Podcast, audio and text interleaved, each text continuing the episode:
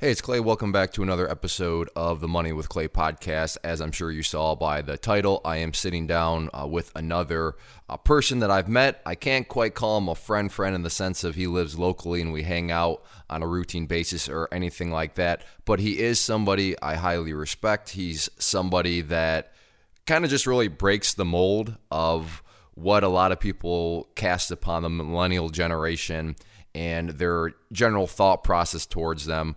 And he reminds me a lot of kind of myself when I was younger, the way he thinks.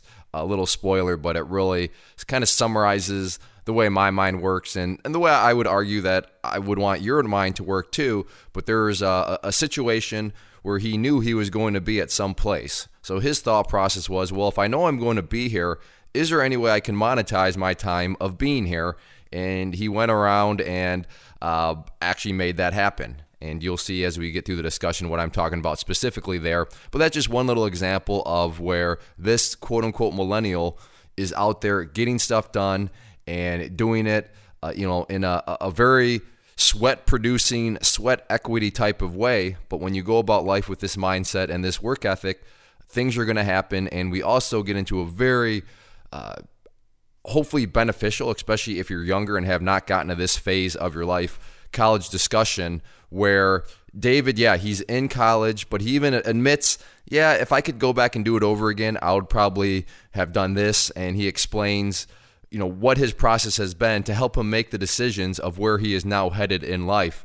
And the decisions he has made, the research he did, saved him a whole lot of headaches, especially when you look at the statistics of debt and all these things that the younger generation is, is getting themselves bogged down in. But David has averted it, and he talks about exactly you know what he did uh, to avert uh, disaster and kind of an oncoming train that uh, would not have been a pleasant experience. So David Kraus is his name, and I don't want to offer up any more spoilers or anything like that. But uh, yeah, no excuses. Every generation has a couple of bad apples, but the millennial generation, David is definitely representing. So let's get to it. Well, David, welcome uh, to the show. Thank you. Have you listened to any of these past ones before? Uh, I flipped through, I think, Ethan's. Okay. So you kind of have an idea what's going on here. But, you know, I, have for listeners out there, just to reiterate, I'll, I'll probably go over this in the introduction, but uh, I've met David through uh, the other business that I have. And, oh man, when was that, Dave? What, it's been, what, at least a couple years? Yeah, I think that was back in 2016. 2016. And you were how old then? Like 20 or 21 or something? Uh, I think I was 19 or 20, yeah. Okay. So now you're what, like 21, 22? Yep, I'm 21 now. Okay. Cool. So the other reason why I want to do this is because uh, you're you're considered a millennial, right? Sure. Yeah. And are you aware, David, that millennials kind of have a bad rap? Oh, absolutely. I, I hear it a lot. yeah. And my goal here, so don't let me down. I, you won't let me down. But not all, I mean, every generation has a bad apple, but um, I would say that David does not meet the stereotypical criteria of what a millennial is. And I could be fully biased because, David, are you still attending school right now? Yes, sir. I'm, I'm still in school at Ohio State. I have one class left until I graduate.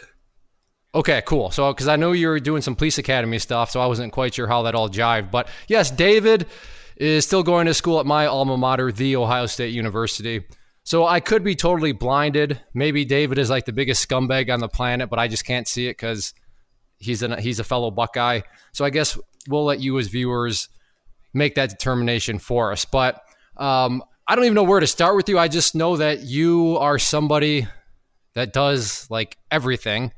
and let me let me ask this because I've I've lost track of how many jobs and, and stuff you, you you've done just to hustle. But what was your first ever job? Oh man, I've kind of lost track of my jobs. Uh, my first ever job was I was helping my dad out with his business, but my first real job was working in a law firm, doing some paralegal type stuff, and also managing a bunch of rental properties for the attorneys. Okay, now you said you helped your dad with his bit. What what is your dad's business, if you're able to say? Sure, I could say. Uh, he he's a fine jeweler, but uh, recently he retired a few years ago. So.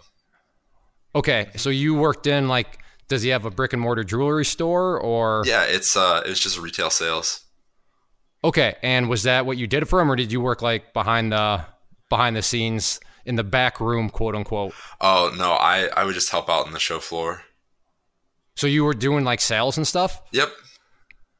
And at what age was this all, occurring? Oh, it, it, was a family business, so I I would just help out whenever I could, um, just from as young as I can remember. But I didn't help out. I, didn't help out every day, but around holiday times, busy seasons, that's when he would need me to be in there. Okay, now were you actually interacting with the customers and stuff, trying to sell jewelry, or were I mean? Uh, it was usually just me helping. Um, we, we would always lock the door, so going open the door, letting people in and out, and then if they wanted to see something, um, being able to show it to them, or having one of the other sales associates that knew what they were doing show them. Okay, I was gonna say, I mean that's that's pretty good if you were like in the in the trenches of sales already at that age. But regardless, that kind of clearly got your feet wet in the world of yeah, you know, life is not one big silver spoon. You actually have to go out there and work for things. And I mean, how long were you there? And then from that point, what was, I guess, what was that next job you ever you, you moved on to? Uh, I would just help out uh, here and there, like I said, during the holiday seasons. But then once I was uh, 16 or 17, I started working on a political campaign for uh, an attorney it's a family friend, and eventually it landed me as a, a, job helping to rent out their rental property and eventually working in their law firm uh, as a paralegal sort of job. Okay, now let's let's do this because I I like the theme here around when you usually just do something. It's amazing how many other somethings all of a sudden just start to appear. Mm-hmm. So you started and, and you you were you ran a, a political campaign. How did that come about? Did you volunteer for it? did he specifically ask you? But how did you actually land in that spot? Well, I learned from my mom that he was uh, running for the political office, and uh, I just volunteered. I said uh, this would be a great opportunity. I'm interested in politics and government, so I wanted to help them out. So I I, def- I definitely started doing that, and then eventually I did such a good job that they gave me more and more responsibility in the campaign, and then eventually in their normal business. Okay, what did you start off doing with in the campaign? Well, first off, See, this is why I like David, and, and to you as listeners out there, I was going to say, especially to you young people, but really to anybody, it's amazing what volunteering and just throwing yourself into something can do for you because he kind of already spoiled it. This all this led to more and more jobs for him within this organization. But none of that would have ever occurred had he not just volunteered in the first place and then of course done a good job. But even before doing a good job, he had to just volunteer. So you volunteered what and I'm assuming you went in kind of at the bottom of the totem pole, which is would be expected. What did you start doing? And then, kind of as they gave you more and more responsibility, like you said, what was exactly that responsibility? So, the first thing that they had me doing was going just door to door, knocking on doors, just telling what, what we were about, passing out flyers. And uh, eventually, they upgraded me to doing that and planning the the canvassing routes and which which houses we'd go to first and how how that works. Do you have any good stories about knocking on somebody's door? Like, have you ever looked down the face of a, of a 12 gauge shotgun or anything? uh, fortunately, I've never had a gun pointed at me, or at least to my knowledge, they might have had it behind the door. I just didn't see it. Um, I, have met some people that were nice. I've also met some people that, that weren't so nice, but uh, I think overall most people are very respectful and um, they they love to talk to you. So it's a good thing. And this is when you were what, 17, 18? Uh, I was I was probably 16 or 17 at this time. Yep. That I mean, that's great. Well, I guess I don't want to speak for you. Would you say that going around knocking doors, having to explain somebody's positions, and I'm assuming field questions every now and then, that that probably kind of sets you up very nicely for life. Um, maybe not necessarily for public speaking, but I suppose public speaking in some senses because I mean, you got to get out there and be able to be nimble on your feet when it comes to conversation and you know acting professional, not looking like a total doofus. I mean, I guess what I'm asking is, would you recommend any sort of job like this to somebody that is younger? I mean, sure, it's uncomfortable to be knocking on people's doors and stuff like that, but uh, have you noticed that it's kind of helped you out in uh, you know since then in terms of just kind of life in general? Oh, absolutely. If, if you ever if you're ever interested in politics or something and have the opportunity to volunteer for a campaign, I would definitely say get involved because just going out and talking to people has really helped helped out in my public speaking and uh, just interacting with people in general. It's great. Yeah, and I, I would almost think that not even necessarily politics. I mean, I don't know what else you really go around and knock on doors for. I guess that if you you know you could become like a temporary Jehovah Witness or something like that. But I'm not sure what else you would knock on doors for. But I mean, I'm thinking even if like you're trying to sell chocolate bars or something, just getting out there and removing yourself from your comfort zone. I mean, it would make sense why you would say that it has helped you out in so many different ways. So it starts off by just knocking on doors, and then you start to plan the routes and such what was the next kind of phase of responsibility that they gave you? Um, for for that, that was pretty much all the responsibility I had just for that campaign. But then um, after the campaign was over, uh, you know, unfortunately we lost. But I think that uh, that might have been a, a, very good thing that happened to them because it just gave him more time to work on his business and make more money. Uh, next thing is that I started renting properties for him. And they, like you said, they gave you that job because you had done such a good job with the the, the, the campaign itself. Exactly. It, it was really weird because uh, he showed me these apartments and he said, "All right, I need you to rent these for me." And I had never done anything like this. I didn't know how much to rent them for, where to advertise them, and everything. But I picked up on it quickly, and you know, soon enough, I was renting more, and he was giving me more and more responsibility okay, you picked up on all this. So where did you learn how much to charge? Where did you learn how to screen tenants? Where did you learn? I mean, you're basically you were dipping your toe in the world of real estate investing. So how did you figure all this stuff out?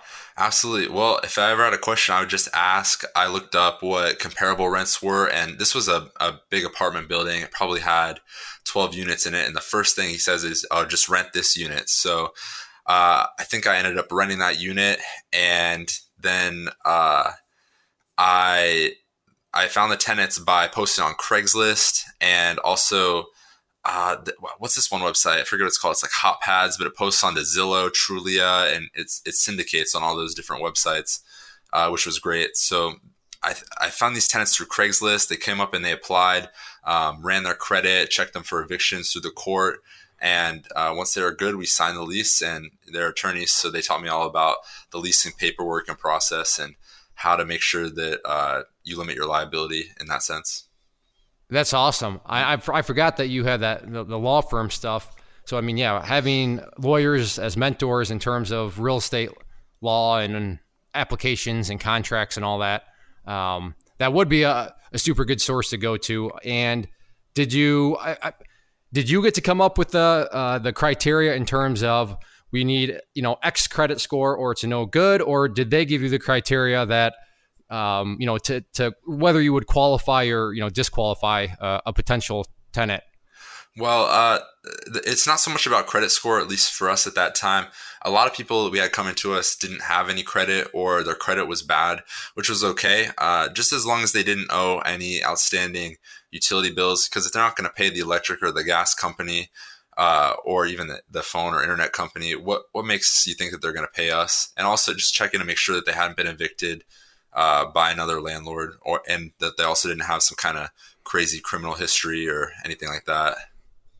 Okay, and who came up with that criteria? Was that you, or is that uh, your boss telling you that those were the standards that you're going to judge people by? Yeah, that was that was definitely my boss and my mentor, just telling me what kind of things I should be looking for, and also he'd say, "Hey, do you think that someone that just got a, evicted uh, from another place, we should rent to them because they didn't pay rent there?" And sort of helping me find out on my own what was the criteria we needed to have. I like that. I like that approach where your mentor he wasn't necessarily telling you what to do, but he asked questions that would lead anybody with common sense to the answer. And, uh, you know, like the questions he would prompt, well, if they haven't paid at previous spots, do you think that means it's a good leading indicator that they would pay for here? And of course, because you have common sense, well, no, that's probably not a good leading indicator that they're going to pay now.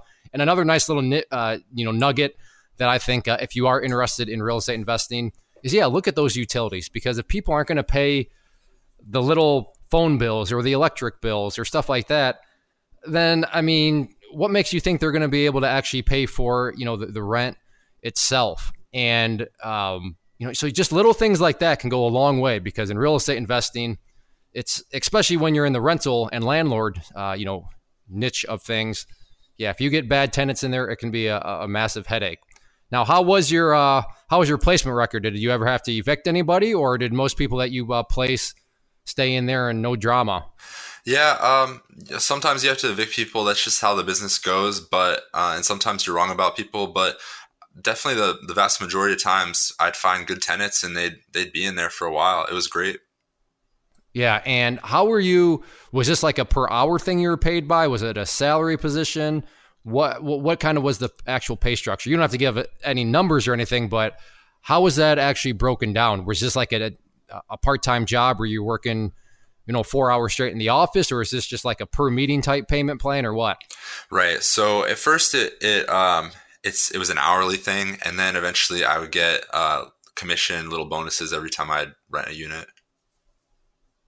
Okay, so that was nice little bonus uh, built in there. And uh, how long?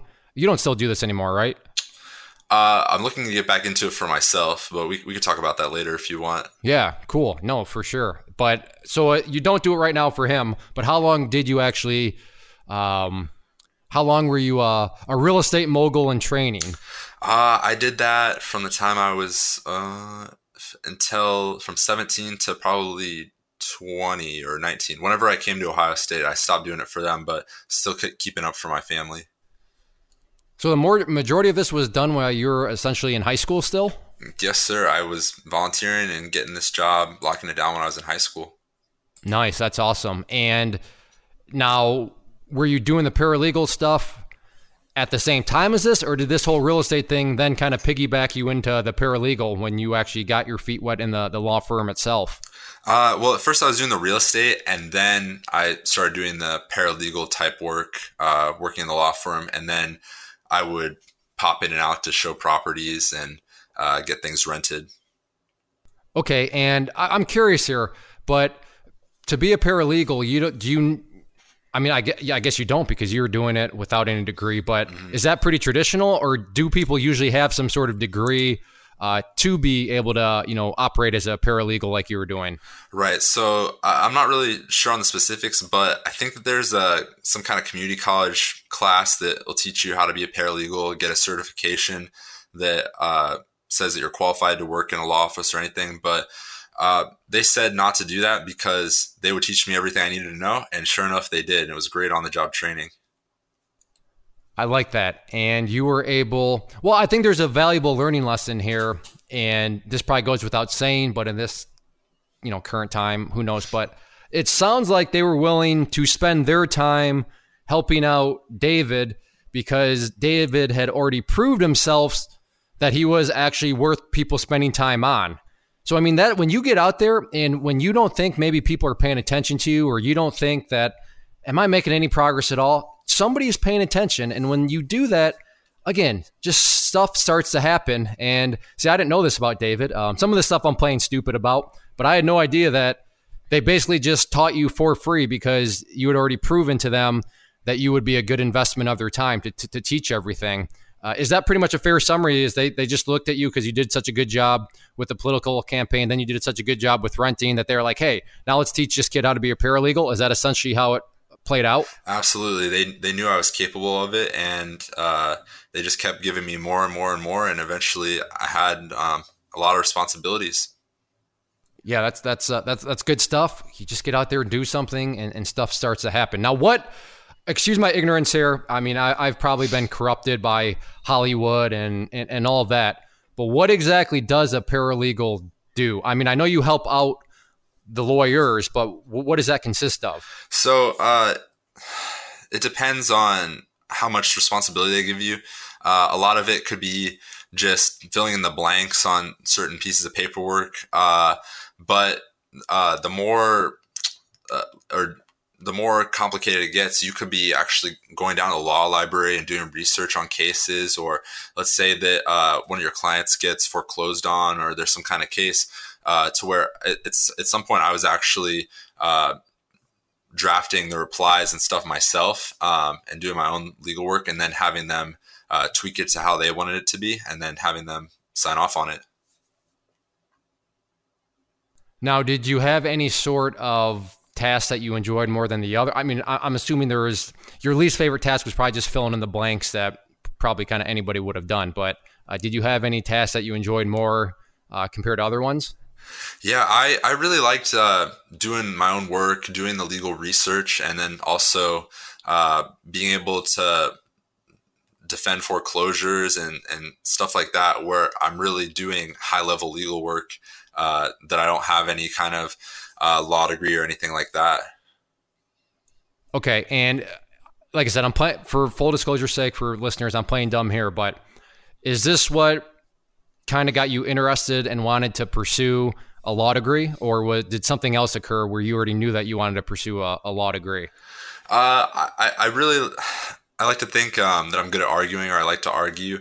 Uh, and also, just working here, it did definitely solidify that I wanted to pursue a law degree. So I uh, I went to Ohio State to get a philosophy undergraduate degree, um, pre law, uh, pre professional designation, um, and I don't know if you know this, Clay, but philosophy majors at Ohio State uh, tend to score higher on the LSAT. We actually score highest out of any major, and uh, it's one. Of, it's probably the best pre-law major.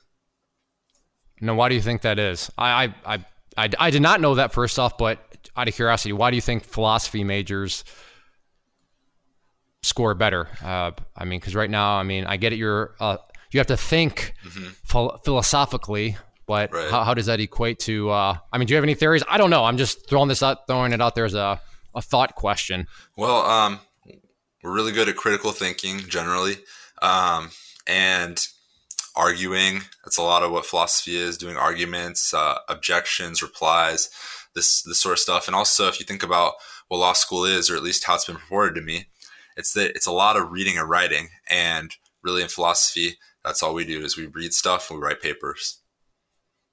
That is true. I'll, I'll, I'll go along that premise. That that does make sense uh, because you have to be able to to think in a logical form. You have to be able to structure your thoughts in a way that offers context and that offers um, the opportunity to you know rebut and all that sort of stuff. So yeah, no, that does make sense. Now, how did you or how are you going to school? Do you have loans or is this coming from you just hustling? but how are you exactly paying for the the, the current degree? Right. So I, I, don't have any loans. I don't have any debt. Uh, my, I'm fortunate. Uh, my grandpa was able to help me out with a lot of this, so that I don't have to have any loans. Unfortunately, he just passed away uh, a week or two ago. So. Oh man, sorry to hear that. Yeah. Um, now, so your grandpa clearly a good guy, and let's say he he uh, you know hadn't helped you out at all with as much as you've been working, mm-hmm. I'm still assuming that yeah, you may have some debt, you may have some loans, but I, I, I don't think it would be that much, would it? Um, I don't think I don't think it would be that much, but at the same time, let me let me rephrase sure. let me rephrase the question because right now, because you have had help, I'm sure a lot of your budget has gone to spending on things that yeah, I mean. I don't have to make any school payments, so I'll just spend that money on X, Y, or Z. Mm-hmm. And some of those are probably just yeah, I, did I really need to go out to the bar, for example, or did I really need to go see that movie, or did I need to really buy that piece of technology? Which makes sense and which is fine because you don't have any student loans. But had you known that you weren't going to get any help, I'm assuming some of that money would have probably never been spent for those expenditures and probably been put towards loans or just put towards your school in general. Would you agree with that? Yeah, definitely. And that's one of the reasons why my trading account has gotten the way it is and also my investing accounts is because – most of that money that I make just goes to my investing because I know how important saving for the future is. Yeah, okay, that's awesome. And we'll definitely get there. So, I mean, really, it's not like you're squandering money away, anyways. You're taking that savings and putting it into the stock market to begin your investing at a young age. Um, but even if, like I said, the original premise, if you hadn't gotten any help, instead of that money going into investing in the stock mm-hmm. market, I'm assuming that extra money would have just gone into the investment known as your college education. Is that a, fair assumption on my part? Yeah, yes, sir, absolutely. And you know, looking back on it now, just one class short of graduating. We're graduating in December. Um, for what I'm doing right now, I didn't realize it at the time. I don't even need a college degree, really. I think that um, it, I know that you're a big fan, or at least from what I understand, you're a big fan of trade schools and stuff like that. Uh, I definitely agree with that. I think that a lot of people think they need to go to college, but really it's not necessary a lot of times. No, I I agree. You're right. I I I, I this is what I'm a fan of. I've I am a fan of people doing something that will give them the ability to re- repay the investment that's made. Some people call it a debt. I'll call it an investment. And in your situation, yeah, you're getting a philosophy major, and you look at the job demand, not the greatest. Mm-hmm. But but in your defense, that this is just a platform to get the law degree um, that you would want to get to, and you're a beast. You work. It's not like you're one of these kids that are sitting around playing video games. My student loan debt is huge, and you're complaining about this as you sit and play your video games or do whatever. So I mean, it's always apples and oranges. Blanket statement, yeah, uh, you know, you got to be careful with what major you get, but you can always overcompensate for anything. I mean, I have no problem with people that want to get a, a degree in, I don't know, the history of Roman wood shoes or, you know, go ahead. If, and if that's all good, if you're going to be graduating debt free because you're a monster and you, you beast mode it and you're working all the time, or you're going to graduate with just a few thousand dollars in debt, then go for it. But to graduate with 40, 50, thousand dollars of debt with that degree, yeah, I don't know if that's necessarily the wisest decision. But David, I mean, I'm with you. I, I have an engineering degree. What I do right now did not require an engineering degree. So I mean, it's. Um, but I also didn't graduate with that. I was out there doing kind of doing my thing with the the, the book business right. and stuff that I had going on. Mm-hmm. But you know, so you're right. Trade schools are great, and that that's. I appreciate your candidness there because here you are, somebody that's about to finish up your philosophy degree, and now you're saying, yeah, Maybe maybe a trade school would have been the best route, but I mean, it all it all boils down to work ethic, doesn't it? Absolutely, yeah, for sure, um, for sure. Oh, I got to work. I, I mute the mic here yeah. just to try to. So I got to. Uh, for you listeners out there, I, I, promise I'm here. I'm like scrambling over here trying to get uh, the, the the mic unmuted. But so you, so one class away, like literally you what what what class are you currently taking that class right now? Yep, I'm currently taking the class right now, and uh, like you mentioned before, what is the class? It's uh, yeah, it's history of ancient philosophy. The professor is being very accommodating, very cool. Uh, it's just two papers, uh, pretty simple uh, class, especially for the background and the other classes I've taken. In light of that, uh, I'm able to breeze through it. He's letting me just do the papers. I don't even go to the class classroom sessions. I, I love large unit. Now, did you go and talk to him and explain your situation? Oh yeah, absolutely. I explained that with work um, that I, I, wouldn't be able to come to the classes, and definitely graduate graduating and already having the job lined up is, definitely taken a lot of stress off me. Yeah, I. Uh, it's kind of I don't know. I found it counterproductive um, when I went. So my junior year um, at Ohio State, I got a an internship out in Kansas City with Honeywell, mm-hmm. and then at the end of that summer, they gave me a job offer. So going back before I even started my senior year, you know, I had this job. I, I don't remember what it was. I think it was like for fifty-two thousand dollars a year. So I don't know something like that. But back in two thousand six, yeah, that was that was that was good. That was definitely above average. So I'm sitting there in school, like, man, what am I here for? I already got a job offer. I'm going to be making above, you know, the normal. And I mean, it's definitely uh, helpful, but at the same time, like you were saying, it's kind of uh, um, it's good, but for me, it was kind of rough because it, it almost decentivized me in some senses in terms of, you know, how much work should I be doing? How much work do I need to do? And, and stuff like that. But um, I, I, realize that's kind of a, probably a person by person type situation. But is that kind of what you're experiencing right now? Uh, I don't know if I'm decentivized just because I have a job, but I realize that this is the right financial decision is to be searching for a job while I was in school and then get get that. And then you know I only have one class so I might as well be working uh, instead of just doing my one class and then not doing anything or say still delivering pizza. I have a legit full-time job. I, I love it because uh, I love how your justification is well you know this that and that so I might as well just be working I mean, you say it so nonchalantly, like it's kind of like common sense. Like I, so I might as well just be working. But see, this is what I mean, listeners. Millennials, yeah, there, there's some definitely just you know bad apples out there, but there's also millennials where, as you noticed, probably David said, he, I mean, he didn't even notice it. I just noticed it listening in, but he so nonchalantly and almost commonsensically was like, yeah, yeah. So what else? I, I might as well just work. like I, the, the, the schedule allows for it, so I, I might as well just do it. Now, I, we got kind of, oh, you were talking about your philosophy degree. Now, let's just kind of talk about, and I think I know all the jobs, but you're always changing. Okay. But what are what are some of the jobs that you have worked while you've been in school? I, I can think of two off top of my head. One is definitely a favorite of mine, but I don't want I don't want to let that cat out of the bag. But what are some of the jobs you've done? Uh, Well, I I did pizza. That was my main thing. I delivered pizzas, um, and I, I, found. Fortunately, I found at uh, I, at first I worked at uh, Domino's, and then I realized that I could make more money at Donato's because uh, at Domino's they only pay you like it's less than minimum wage. It's server wage, so it's like four dollars um, while you're out delivering your pizzas, and then it's minimum wage when you're at the store. But the good thing about Donato's is that they pay you minimum wage for all the time that you're working, and then your tips are just any bonuses. So I did the math when I was working at Donato's. I was making like twenty one dollars and thirty cents an hour. Now, of course, you have to account for gas and stuff to come out of that, but it was pretty good though.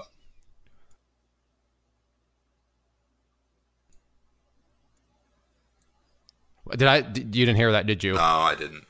Yeah, I I had my mic on mute, so uh, I thought I unmuted it, but I actually muted it when I did that. Uh, for your uh, twenty dollars an hour, you said you know that didn't include gas. How much do you think included gas? Oh, I was at least making, I would say 17, 18 bucks an hour. Okay, and Donato's, that's not a national chain, is it? Is that just local to the campus? Uh, no, it's it's a it's a chain. Um, it, it was our store was corporate owned. Was it okay? Yeah. Well, if you do not, because we do not have a Donato's around West Michigan that I'm uh, that I'm aware of, but um, oh, it's pretty good. If you do have a Donato's, okay, then uh, then you would know as a listener. Now, was it just Domino's and Donato's, or did you have any other? Because um, this kind of reminds me of real estate. You you got to run comparable rents when you're doing that, right? But you you essentially did like comparable pizza delivery employment places. So were there any other? Uh, pizza places you worked for? Uh, no, that was that was all the pizza I worked for. But yeah, next time you're in Columbus, we'll have to get Donato's or something. Yeah, no, I don't know. I got to hit up Catfish. Catfish, yeah. Are they, are they, still? They're still around, right? Oh yeah, they're on the eleventh. It's pretty good. Pretty good. I remember that being epic, but yeah, I don't know. That that's been that's been a while ago, but uh, I, am glad to know that they're still around. And we got to get some Buckeye donuts too. Okay, yeah. I mean, you like Buckeye donuts, right? Sure, Buckeye donuts are good. Yeah. All right. Now, you, I'm not going to let you off the. I know you know more about the pizza delivery game in terms of how you just beast mode it and get it done. Oh, okay. You know when you when you, you you pull into the parking lot, did you walk or did you run? I mean, what? Talk, talk us more about because there could be a listener out there that needs some extra cash. And I'm, I'm not even saying this to try to be funny, but I feel like you have really fine tuned the game or the business of delivering pizzas. I mean, you're you've already given a good tip in the sense of yeah, Domino's isn't that great. Look for something like Donato's, and you can you know work the numbers that much better. But I mean, there is other stuff that you were doing that fine tuned you as a pizza delivering machine that much more. So, what other tips can sure. you give people? You know, how did you go about it? Okay, so if you're going to be delivering pizza, the first thing you got to realize is that it's all about the tips. So if you're just standing around not doing anything or even folding pizza boxes, doing dishes, you're not ma- maximizing your income potential. So when you get out of that car, you got to run inside the store to get that next delivery because anytime that you're not on a delivery getting that tip, you're just not going to be making as much money. And the way it works is, correct me if I'm wrong, if you don't have delivery, then the store is not going to allow you to just stand around and wait for a delivery. It's going to say, "Go fold those pizza boxes or go do some dishes." Is that how it works? Yeah. It. Um. So at and this is totally backwards from what you'd think, but the place where I wasn't making as much money at uh, at Domino's, uh, we actually had to do dishes and sweep the floor and do all this stuff. But uh, I transferred to Donato's. I was making more money and all I had to do was fold pizza boxes in my off time. They they had inside people that would help us out and do whatever needed to be done, take out the trash, do all the chores that so that the drivers could focus on uh, answering the phone, folding pizza boxes, and delivering those pizzas, getting those tips. But to your original point, if you're folding boxes or if you're answering the phone, you are not maximizing your time, correct? Absolutely. But sometimes just to be a team player, you do have to answer the phone, you do have to fold boxes, but uh, when it's time to go, you you got to be moving fast to deliver those pizzas. Um, you're running in, in and out of the store and uh, finding those addresses as efficiently as possible. Even calling them ahead a time to say, "Hey, hey, this is David from Donato's. Just wanted to let you know that uh, I'm going to be there with your order in five minutes, or I'm ten minutes away with traffic. Just wanted to let you know. So I'll see you soon." And the the logic behind that is you're just providing good customer service, and because your time is best maximized by getting tips. Mm-hmm. Did you notice that that probably helped your tip game go up? Oh, it, it, definitely helped just be nice to people, but also you're letting them know. it's shocking how that works, huh? right. You're also just letting them know, hey, he's going to be here in five minutes or 10 minutes so that when you get there and knock on the door, uh, maybe that their their money's ready or they're ready to open the door to, to get the order and sign sign for the uh, to tip you on their credit card. I like it. I like it. And just to, to clarify, you're not metaphorically speaking when you say you would park your car and then run into the store. You literally ran. No, I, I would. Yeah, you're absolutely right. I would actually run into the store, and we talked about this in uh, one of the other podcasts for sure. Yeah, no, and this is one of my. I mean, that's one of my favorite stories I've heard in any podcast. Was just that's what hustling is all about. Literally, I mean, like I, now I have met David um, and down in Columbus once. So I mean, we've met in person, so I, I can visualize, I can picture him pulling into the, the, the lot, turning off his car, just opening up the door, closing it, and then just I, I, can picture it him literally running into the store to try to get that next order so he maximizes his time. And I love that. That is that is that is what hustling is all about. And once more, that's you know this is a millennial we'll talk we're, we're talking about here, and he's out there doing it uh, for pizza delivery. Now, did you ever? I mean, you're a college kid, so I don't know. Mm-hmm. Um, do you ever, or did you ever struggle with the whole ego thing, with the pride thing? You know, where oh yeah, I, I deliver pizzas, or did that just not ever phase you? Because I feel like sometimes people don't want to do it because I don't know, they have too much ego, they ha- they have too much pride. Did you ever struggle with that?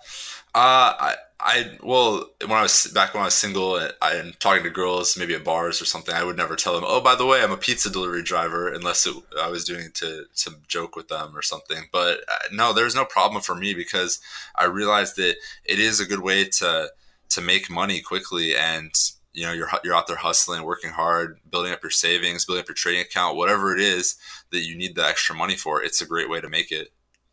No, absolutely, and I, I think that the proof is in the pudding. I, I think you, you've broken down the numbers where if you're going to let ego or pride get in the way of making, we'll call it $17 an hour, then I'm sorry, 17 because $17 an hour is a whole lot more than minimum wage. And at the end of the day, you just got to, who cares? Who cares what somebody says? Who cares what somebody thinks? Because I, I would be willing to, to wager that some of those people that are probably talking trash or whatever, if you were to look at what they're making per hour, I, I, bet the pizza delivery person, assuming, of course, remember, you have to use the David business model where you are hustling, where you are maximizing your time. But I, I think pizza delivery people make a, a whole lot more than what um, you know others may may kind of look at and then jump to the conclusion of. But I, I like how you never uh, worried about that or you know let the ego get in the way because that's just I like how you said. Look, I didn't really care because I was making good money, and that's really all you need to you know you need to focus on. And also, like I said, it helped you increase your savings. Did it? Do you have any like good stories from there? What I'm trying to get at is my argument for part-time jobs such as delivering pizzas or whatever is it's giving you uh, the intangible money in the sense of if you're sitting in an interview and somebody, you know, the, the, the potential employer asks you a question and you're sitting there, that's somebody that's always played video games, never gone out there and done anything. Your life experience is basically zero. So how are you ever going to answer a, with a quality answer a question? Whereas you, David, I, I, I bet there would be some question that you could get at, at some point in life from an employer in an interview, and you're like, well, you know what? I used to deliver pizzas, and one time I was delivering pizzas, and this happened. And the way it pertains to your question is because of that. And then I handled it all by acting in this manner. I mean, would you agree that just random odd jobs like you've had Sure, it's giving you a monetary value in terms of payment, but it's also giving you lots of life experience that you may be able to reach into your back pocket someday and you know give us some sort of answer within an interview. I mean, have you gotten some of those good life experiences through doing this? Oh, absolutely. And like you just said, I've I've actually applied that. So when I was interviewing uh, to become a police officer for uh, the department I ended up getting hired with, uh, they asked me a question and uh, I, don't know how we got onto this topic, but I explained. Oh what yeah. Was the what What was the question? If do you remember? Uh, I'm, I'm not sure what the question was, but I remember. Um, oh, I think it was. It said something like, how does your previous job experience make going to make you a better police officer, or wh- why should we hire you? How has your previous experience uh, made you a better candidate? And so what I told him was that, oh, okay, for sure. So, um, well, here, here's what a lot of people would say. They'd say, oh, well, I work security and it's kind of like being a police officer. So they've heard that answer, uh, I bet, a million times. But going in there and saying, well, uh, I used to deliver pizza and I got out and I uh, found, found houses, learning geography, learning that the even houses are on the north and east side of the street and the odd ones are on the southwest. And that I got out and talked to people, and it gave me uh, experience working with people and customer service. And maybe if someone wasn't uh, satisfied with their with their service, I'd get to work with them, um, stuff like that. That that was what really uh, stood out to them. I think in my interview was being able to apply being a pizza delivery and tie that into how that would make me a better police officer. No, I, I, you. That's not. That's you think. I guarantee you that is what people are looking for. I mean, to go back to my original point, I mean, could you imagine if David like was just kind of a, the stereotypical millennial where he's like playing video games and he's just not really doing anything, and then he gets a question like that about you know what how does your past experience you know best prepare you for this job? Well, you know. I uh, I have uh, Call of Duty, and in Call of Duty, you have to work as a team. So, uh, I mean, think about that. That's a terrible answer. But what are you supposed to say if that's all you do? Because you never get out there off the couch and step out of your comfort zone. So, I mean, sure, you may only be making minimum wage or a little bit more than minimum wage to you young people out there, but realize you're gaining good life experience that you can pull out of your back pocket, like David just uh, told us here, that helped him land that job. And I mean, did it come up multiple times during the interview where you could pull back previous experiences from uh, all these other odd and end jobs, or was it really just that one question? I think it was just that one question because they wanted to see how we tied our previous experience into uh, how it would help us in that job.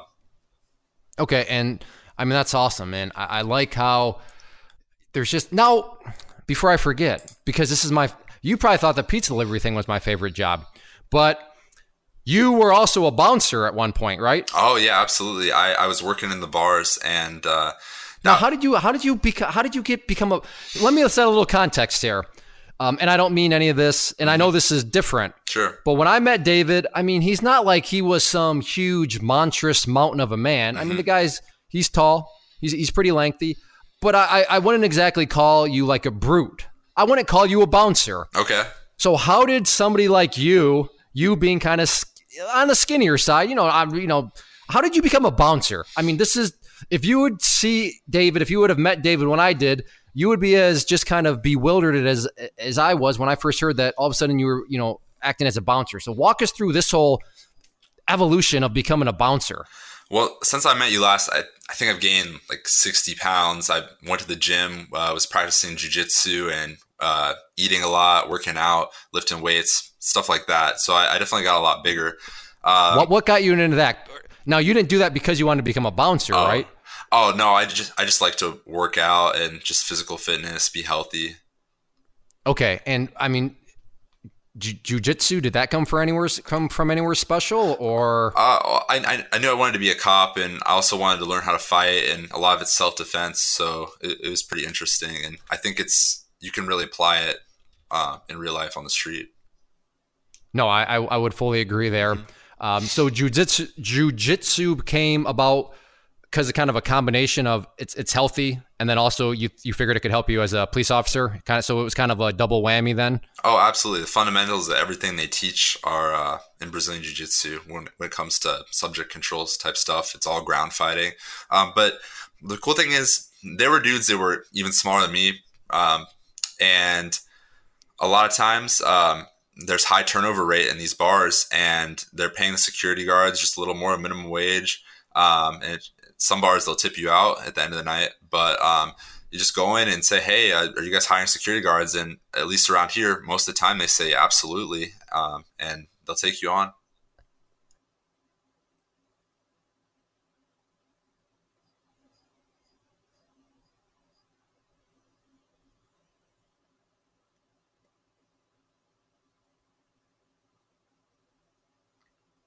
I think your mic's muted, Clay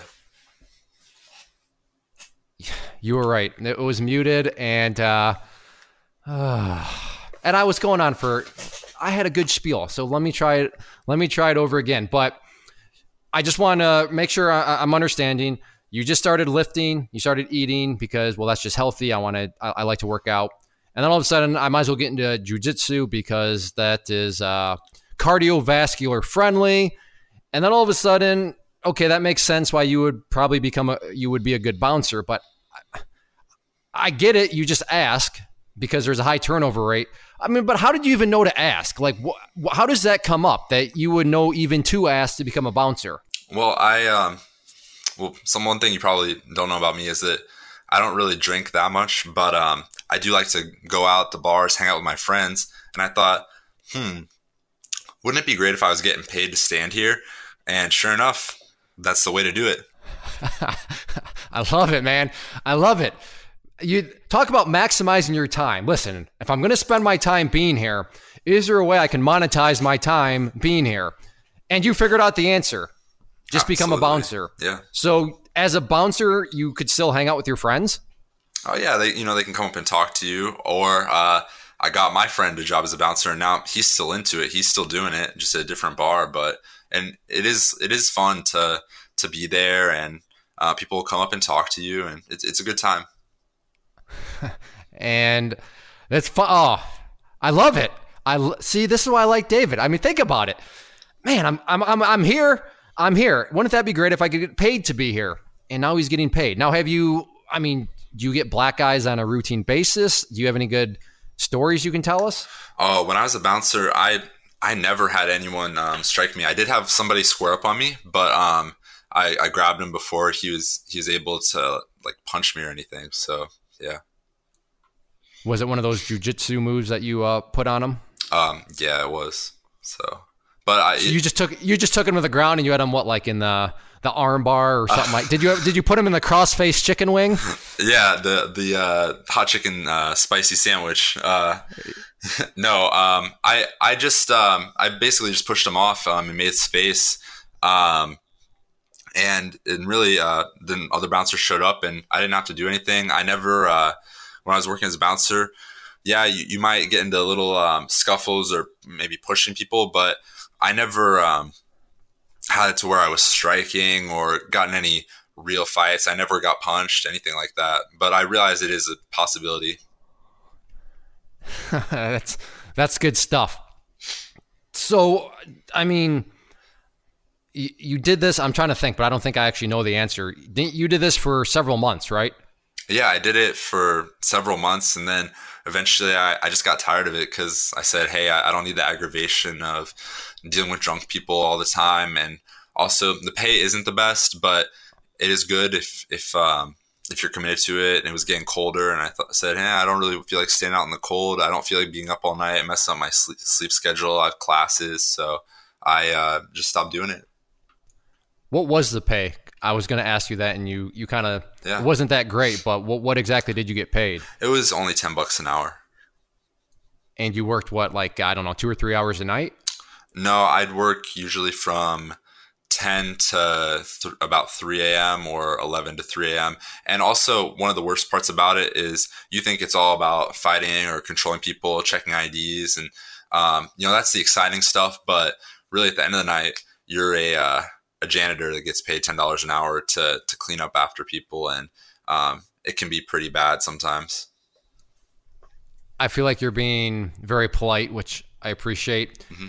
"Quote unquote," clean up after people is this like vomiting you're cleaning up? What are is that what you're cleaning up? Or are you just talking about like wiping down counters because there's some spilled beer or something like that?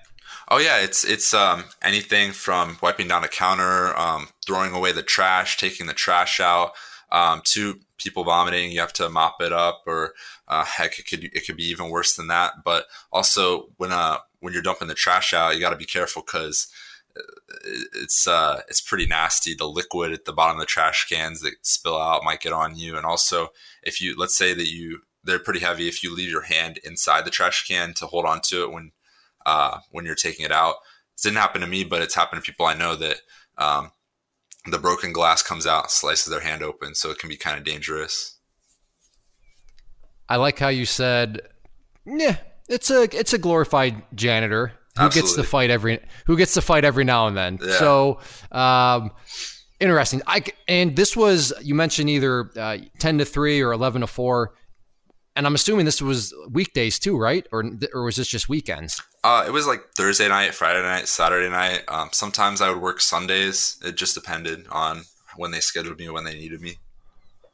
I can totally see then how that would be uh, rough from the as somebody that actually wants to go to class and actually wants to do well with their studies. I can understand how that would definitely um, that would grind you down pretty quickly. I would think. What time are your classes? I remember. Do the do the seven thirty classes still exist? Do they still have those? Uh, I don't know. I, I, don't think that I ever had to schedule one of those just because when I got here, I was taking classes at community college back when I was in high school.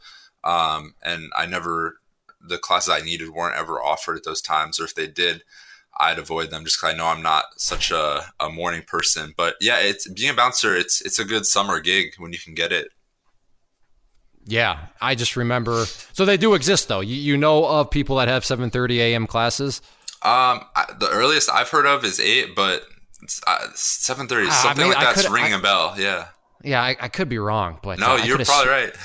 Yeah, I remember I had some of those, and with engineering, it, I mean, it was kind of like it's either this one or uh, I don't know, some like three thirty one. I'm like, I don't want to go to three thirty. That's I'm just gonna get it over with in the morning. But uh, right. I, I could never, I, I couldn't imagine actually having seven thirty classes with that sort of time schedule. So that would just that would be insane. But regardless, you've been a bouncer, you delivered pizzas, you've got pizzas down to just a science. Are there any other jobs that you have done? I mean, you've worked in the law firm, you've done the real estate stuff, you've done a political campaign. Well, that was volunteer work, so that. Have you done anything else that you're that I'm not aware of, or that you just haven't talked about yet? That's that's all I can think of right now. Um, but then, do you just want me to go on to how I got to where I am now and what I'm working on for the future? What, how do you want to do? Yeah? I mean, we'll go wherever. There's there's definitely no structure here. No, actually, let me maybe maybe this will um, and you you can sidestep this question for now if it doesn't fit in. Okay. But as you've already established, you wanted uh, to originally become a lawyer, hence the philosophy degree, because philosophy majors have have great LSAT scores. But now all of a sudden, and you've already talked about, you've been accepted into a, a, a, a what is that called? Not a, you, a police academy you've been accepted into, or what's the terminology I should be using? Oh, so uh, right now I'm a sworn police officer. Um, I Oh, a, police department. Yep. That's the word I'm looking for, right? Sure. A department. So now you're a police officer. So my question is, and like I said, you can sidestep it if you want to answer it later within the sequence of things. But how did you go from wanting to be a lawyer to now all of a sudden you wanted to be and are a police officer? Right. Um, so that's a great question. Uh, the the way I got from that was I um, I kind of knew I wanted to do this for a while. Uh, I my dad was used to be a deputy sheriff, and um, just going through school, I started to get tired of my undergrad, and I was thinking, wow, I don't know how committed I am to going through another three very very intensive years of law school, and also thinking about the financial commitment I'd have to make. I, m- I might have to go into debt for that.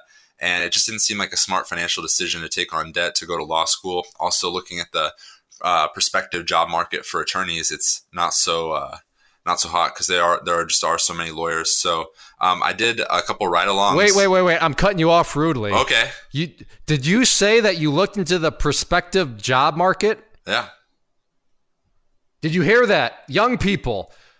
That that is kind of wise. If you want to go and become a Roman wood shoemaker, maybe check into the job market, the job prospects in that market before you go and spend a bunch of money and loaded yourself up with debt to do that. Because David, I uh, I, I get it. Hollywood, everything makes it seem like look at these lawyers, these hot shots, blah blah blah. But what did you actually find? I mean, you, you said there's just a whole bunch of lawyers, but I mean, what kind of numbers were you actually seeing out there for a, a realistic salary that you can make as a lawyer? Because this is critical. And once again, you just kind of glanced by it like it was common sense. But when you look at the statistics out there, we have a student loan debt crisis because apparently this is not as common sense as it should be for people to look into the job prospects before they get a degree. So, what are, or what, I guess you give me, what is the analysis that you came away with when you did your research in uh, you know the, the job analysis for for lawyers? Uh, f- from what I saw, is that it could cost you know hundred thousand bucks or more to to go to law school and, and pay for your living expenses and stuff. Also, that's three years of time that you might not be investing or doing other things that will for make you uh, make you grow, make your bank account grow. So it's three years that uh, how do I say it? Uh, Clay, you got to help me out. no, I just opportunity just, cost. The opportunity cost, yeah, yeah. It's, it's, a it's lost time. So, um, I mean, yeah, no, you you summarized it perfectly. I mean, that's time that you could have been spent generating revenue that just didn't exist. That's, yeah. There's no such thing as a free lunch. Absolutely. Uh, for you listeners out there, remember when you're going to a free lunch, let's say this: you go and somebody buys you a lunch, and that lunch cost would have cost you fifteen dollars, but you know the other person paid for it. But had you been, in, if you had used that time to go and do a job that would have paid you 50 bucks, guess what? That was not a free lunch. That free lunch actually cost you $35 because sure, you didn't have to pay the 15, but you had to sacrifice 50 bucks. So net net, you just lost 35 bucks for that quote unquote free lunch. So that's what David's talking about here when uh, with opportunity cost. Whereas, yeah, you're going to school, but that's three years essentially gone. And not only is it gone, but like David said, is it hundred thousand dollars. I mean, I'm not. It's not like I don't believe you, but mm-hmm. that's insane. Oh yeah, it, it can be like is, that. Is that uh, was that Ohio State's law school, or is that just kind of a the the what kind of schools were you looking at for that? Yeah, I was looking at Ohio State. I was looking at Capital, um, and I just realized. Uh, just talking to other lawyers and them telling me, "Oh, you really don't want to do this. It's a lot of work." And then it really just depends. I know you asked me for uh, income, but I, I don't really know a good answer for that. It just depends on what you do. But there's a lot of lawyers that are unemployed, I was reading about, or that just weren't making that much money and it just wasn't worth the amount of debt that they had to take on. And I love how, as part of David's research, did you catch it? He talked to other lawyers. What a brilliant David, you're such a smart guy. Thinking about going into law and then talking to lawyers before you go and take the plunge and they flat out told you uh, it, it's it's don't do it. I mean, it, is that kind of the moral of the story? They were uh, kind of saying, yeah, this might not be the best choice. That's that's exactly what they were telling me. They're saying it's. Well, how did you get that out of them? I'm, I'm sure just like so. I'm thinking about going to law. I'm sure they didn't say, "Don't do it, don't do it." You you must have asked certain questions that brought this out of them. Do you remember any of these questions that you were asking these lawyers as you were doing your research? Yeah, I was just, you know, I'd be out to dinners or whatever, talking to um, friends of the other lawyers or just talking to different attorneys, and they would, I would tell them my plan, and they say, "Oh, you don't want to do that." So, it, like you were saying, don't do it, don't do it. That's actually how it was. Really, and what was their reasoning for not doing it? Uh, they were just explaining that there's high unemployment and they weren't making that much money, and also um, high suicide rate, very depressing job a lot of the time. You're not, you won't have fun with it. And I, I know that for me and work, it's definitely something that I'd like to enjoy what I'm doing and be able to have fun with it. Amen. Well said. And I, I want to just really reiterate this, and I'm not trying to beat anybody, you know, as a listener over your head, but look at the statistics. Listen to my past podcast.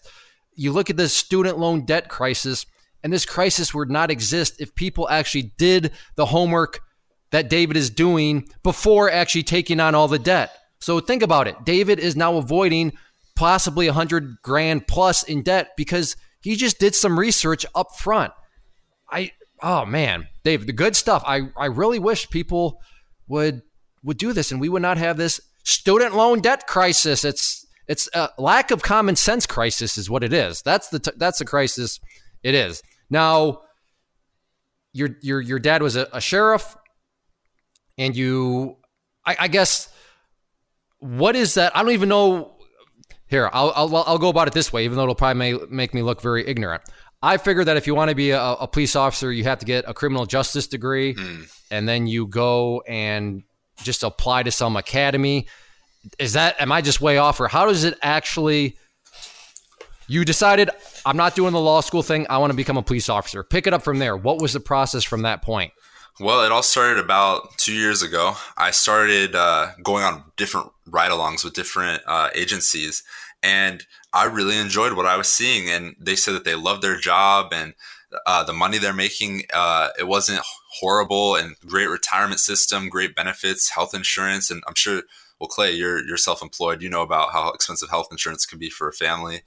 Um, I pay uh, for a family, mm-hmm. four kids, my wife and myself, fourteen hundred bucks a month. Wow, that's so that's four, crazy. That's yeah. kind of yeah, it's kind of insane. And I actually have a good plan. Uh-huh. Like this was way back before Obamacare and all that stuff. So. I'm kind of grandfathered into something. Mm-hmm. But yeah, fourteen hundred bucks. So David, uh, he speaks the truth. I, I, I think I pay less than seventy bucks a month now, and I have zero dollar copay. So yeah, yeah screw you. so anyway, um, just looking through through all the benefits and stuff, and just realizing, hey, this might be something I want to do. Um, I applied about two years ago to uh, a, a, couple places, and then I just applied everywhere I could. And um, no, no, no, no. Mm-hmm. You applied to a couple places. Yeah. What are these places? Are these police academy? What what what are no, you applying to? No, so you're um, there's different ways you can go about this, but um, you can pay to go through a police academy and then apply to different police agencies and say, "Oh, I, have already got this um, certification that I'm allowed to be a police officer. Um, will you hire me and, and, pay me to be a police officer?" Or um, you can go to to certain place, certain different agencies uh, and police departments that will pay for you to go through uh, their police academy or go through a police academy. So not only are they paying for your police academy tuition, but also they're paying you as a, a, police officer, as an employee, and you have all these benefits while you're going through it, which is what I'm doing right now. I did a, a podcast several weeks ago about basically police officer. I, I, think this is more of a trade. Mm-hmm. That, that's kind of how I look at it, which is awesome. Which is awesome, and you're walking proof of something I talked about a few weeks ago. In that case, it was airplane mechanics, where kids would basically your age, they'd say, "Yeah, I don't, I don't really know anything about airplane mechanics," but the the employers would be like, "Hey, we will pay for you to go to mechanic school, and while you go to mechanic schools, we will still pay you some sort of." So, like you just said, they're literally getting paid to learn a craft, and then they're gonna get paid as soon as they're done. And I mean, they're they're learning a skill and coming away totally debt free while getting paid. And that's exactly, if I'm understanding it right, how the police academies work. If if you do it well, so is, is that the path you went down? Was you wanted them to pay for for you? Is that right? That's um, kind of how it all. Uh, unfolded for you? Absolutely. I wanted to, while I was doing this, I wanted to make sure that I, I was getting paid a salary and stuff. And this hiring process to be in law enforcement it really does take a long time. Like I said, it took me two years to get hired by um, the police agency I'm with now. And it's just that it's a very, very long hiring process. There's a lot of background checks, the polygraph, the um, the oral interview, all these things that um, a lot of people apply. A lot of people take this civil service test where it all starts, um, but not a lot of people uh, see it all the way through the end, or they get bounced out of the process uh, during the during the process. I've heard, I've read, and I, am very bullish. Mm-hmm. I'm on the, the, the, the, police sector as a job sector because you see all the news. And first and foremost, I 100% support police officers. There's always bad apples, right? So I'll just leave it at that. Mm-hmm. But because of a lot of the the news media, because a lot of the it seems as though increased liability for police officers these days, like if you lay a hand on somebody, right. oh, you know, you know, that it is starting to shrink the job pool um, which for you is a good thing because if there's less people that are, are wanting to do it, you would you know that's going to make the job market that much stronger. And Absolutely. within your re- within your research, you know, I'm not saying that's necessarily why, but am I right in thinking that the, the, the job market for police officers, assuming you can get through, you know, past the polygraph and all the interviews and stuff like that, it's actually a pretty lucrative, uh, you know, job field right now. Absolutely, it can be. Everyone's hiring. That's that's one of the great things about it right now. It, um, the the academy I'm in, um, some people are paying their own way to go through, and uh, one of the instructors said a few years ago, back when he went through, um, the instructors would tell you, "Oh yeah, you'll have a job after this uh, academy's over," but it took him a long time to get on. But now it's just the reality is everyone's hiring right now, and, and there's a big need for police officers in the U.S and that's exactly what matches up with uh, my understanding of the situation. Mm-hmm. When everyone is hiring, you know, again, when you let's go back to the research. If you find a job field where everyone is hiring, that means there's job uh, job demand. That that would be a good field to potentially pursue. And not to mention when you uh, like David said is well, well, I want a salary while I learn the craft. Most places would be like, hey, screw you. What do you mean you're gonna you want to get paid to learn the craft? But in the world of trades, that's essentially what's going on right now because there's just a lack of workers. And that's how you basically David is leveraging the system in his favor. So Police Academy, I don't, I like I said, I'm probably totally Hollywood. How, how long? Just what is Police Academy? What do you have to do? Uh, oh, wait, no, no, no. Before I, I forgot, what was a question from the polygraph test? I mean, I, I can I can envision you sitting there strapped up with this mm-hmm. big old machine. I mean, what kind of questions are they asking you? Well, um, there's different types of polygraphs, but um, really, what you, what you think about it is you probably think that you're hooked up to this machine um, for an yes, hour. I envision it. Yeah, I envision you in a dark room mm-hmm. with a light, just one single light shining down over you, and then there's somebody, you know, kind of a little ways off, and he's got suspenders on, and he's kind of a, a heavier set guy, and he's puffing on a cigar, and he's he's he's asking you questions. That's what that's how I'm envisioning this. So please. Um, clarify my probably Hollywoodized mm-hmm. envision of all this. Well, uh, the good news is it's nothing like that. Um, uh, you go into this office and your polygraph examiner will get to know you, ask you uh, questions about everything, and it can be intimidating because. Now, are you hooked up while he's asking no, you and getting to know you? Not okay, at all. Okay. You're you're only hooked up for like five minutes max at the end. So he asks you all these questions. It can be intimidating because there's a stranger. It's asking you all these all, all different sorts of questions. Um, basically, in a job interview, usually you want to just talk about your best qualities, but they really want to find out about uh, your worst qualities and everything that you've done. Um, you don't have to be perfect; they just want you to be truthful. Uh, so you tell the truth on everything, and then they hook you up to the machine, and they the polygraph is just truth verification test, and they ver- they verify that uh, you have been telling the truth and been honest. Nice. I um when I would when I worked for Honeywell, it was technically for the Department of Energy. Mm-hmm. So, anyways, I needed a security clearance for it, and uh, somebody came to Ohio State um, because, and this was like a pretty in- intense security clearance because there was always the they came like two weeks into school mm-hmm. because they wanted to pick out who they wanted for their intern so they could get the process started, so that you know eight. You know, seven, eight months later, by the time summer came around, hopefully the clearance had come through and they could actually do the stuff out at the plant. So they they sent people out and they you know interviewed neighbors and all that stuff, sort of stuff, past bosses, but they had to obviously interview me too. I can't remember what department. I don't think it was Department of Homeland Security. I don't know, some agency. And this guy, you know, he's sitting there and he's asking me questions. And one of the questions he asked me, and I bring this up because you're like, it's kind of intimidating because mm-hmm. I know what you mean. He was just like, do you or have you ever had any plans to overthrow the United States government? Right. And I was, you know, in my mind, I was thinking like, yeah, hey, I got him in my backpack. Do you want to see him? Like, yeah, I, I do have, pl-. but he said it with such like seriousness where yeah. I was like, oh, do I have plans? So let me, um, no, I don't. Like it, it's intense. Like I, for a second there, I thought that I was, I had plans to overthrow the United States government, but I just kept a straight face. And after I thought about it, I said, nope, no, no, no plans to, no plans to overthrow the United States government. And, but it can be intense when they're asking you those questions. So mm-hmm.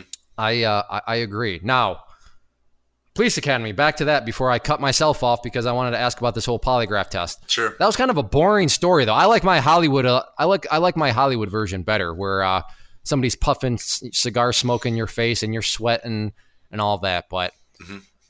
oh well. Anyways, what is Police Academy? What do you do? Like are, are do they just I envision you like running over steps and or you know uh, those walls and you're doing like cartwheels you're climbing under barbed wire through mud puddles. I mean what exactly do you do in police academy? So in the police academy uh, it can it's kind of boring at first. You get through all the administrative stuff but then you're learning all, all the laws the legal section. But we're so far in that we're doing the pretty interesting practical stuff. So uh, we just got done shooting guns all week um, we just did. What do you shoot? What are you shooting? So we uh, at uh, my department we use this Sig Sauer P226 40 cal.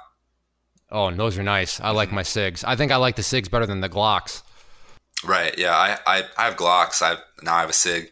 Um, so yeah, the Sigs shoot great. Uh, we just did building searches yesterday. Um, we're doing subject control and uh, defensive tactics, ground fighting, stuff like that all weekend, and then we're getting into a whole week of traffic stops. So it should be pretty exciting. And what, what sort of time span is all this going to be covered in? Because it sounds like you haul through stuff, or is this like over the next couple of months you're talking about? Oh, um, well, we are 13 or 14 weeks into this. It's, I think, a 19 week program. It's over 730 hours of training, I believe. So they train you. Okay. The way you said it was almost like, well, then we're going to do this, and then you know after lunch we're going to learn how to do all that. Oh and no, then, it's not like that. Okay, all right. You're so each each of those components that you talked about. I mean, that's going to be a, a good chunk of time devoted to to, to each of those uh, skills. Oh, Am absolutely. I understanding correct? Okay, all right, cool. What has been your favorite thing so far that you've done? Uh, I I really liked uh, driving, and I really liked shooting. It was um, it's pretty fun. Driving is this like? I mean, are, are you going like 100 miles an hour? What what exactly made driving? I'm assuming fast, but what exactly does the driving part consist of?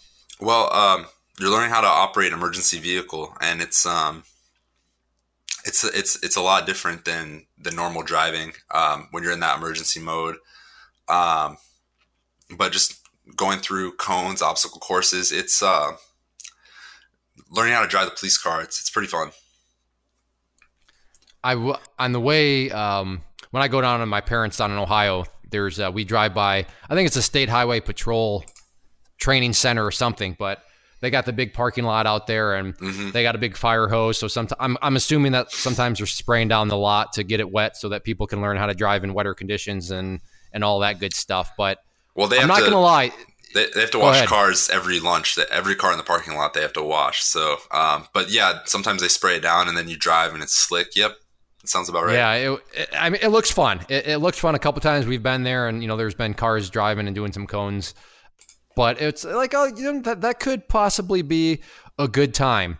And then shooting, uh, how does that work? You you start at what like seven yards, and then you have to go back to ten yards, or what is the uh, the protocol for shooting? As as a, somebody that enjoys to to shoot myself, um, not that I'm any good at it, but you know, what what is the a police academy's uh, resume look like? Well, um, they, they start off with teaching you how to dry fire, um, teaching you how to load, unload the gun, the gun safety rules. Um, and then the qualification course, yeah, you do start up close and then you work your way back. They uh, Part of the qualification course, you do have to shoot with your left hand. Um, it, it, it is fun to be able to shoot with somebody else's ammo and their, the, somebody else's guns. So Why do you say somebody else's ammo? I mean, I know why, but at least I think I know why. Why do you say that though? oh, ammo's expensive. As a for a cheapskate like me, Yeah. and clearly David, we're kind of uh, cut from the same cloth. Every time you pull that trigger, like boom, twenty five cents, boom, twenty five cents. Maybe if you get like steel case ammo, it's boom, seventeen cents, boom, seventeen cents. But uh, I, I, I totally agree. Have you ever shot ARs or anything? I've never shot a rifle. Um, they they don't require us to learn those. Um, but I they do make you qualify on the shotgun, and shotgun is pretty fun, especially when you put the uh, 12 gauge slug in there. It's pretty pretty cool. Yeah, it's boom, 89 cents, boom, 89 cents. You get with the AR, it's, I, don't know. I, I've kind of, I have a, I do have a spreadsheet for ammo prices um, Okay. for when I go out there and buy, but uh, A, it only gets more and more expensive. So, I mean, but I, shooting other people's ammo, I agree. Um, I the cost that- savings, the cost savings is just epic. Yeah, it's great, and I think um, I- I think I forget what his name is. Colion Noir. He has a funny video about. Uh, he proposes that a gun addiction or, or uh, might be more expensive than a drug addiction. Just buying all this ammo, buying all these guns. Yeah, as you know. It, it's it yeah, it really is no joke. It's um, ammo is not the, the the well, I don't I don't know. I don't know if prices have come down, but regardless, yeah, every time you pull that trigger, it's uh, somebody's you're you're ringing the register. It, it's costing you, but it, it it definitely is fun uh, for sure. Uh, you mentioned 17 weeks was the course or 19 weeks? They say 17, but for us it's Okay. 19. I think. Okay. And how far? And I'm sorry if you already said this, but how far into the? How many weeks are you already in? I think we're 13 or 14 weeks in now.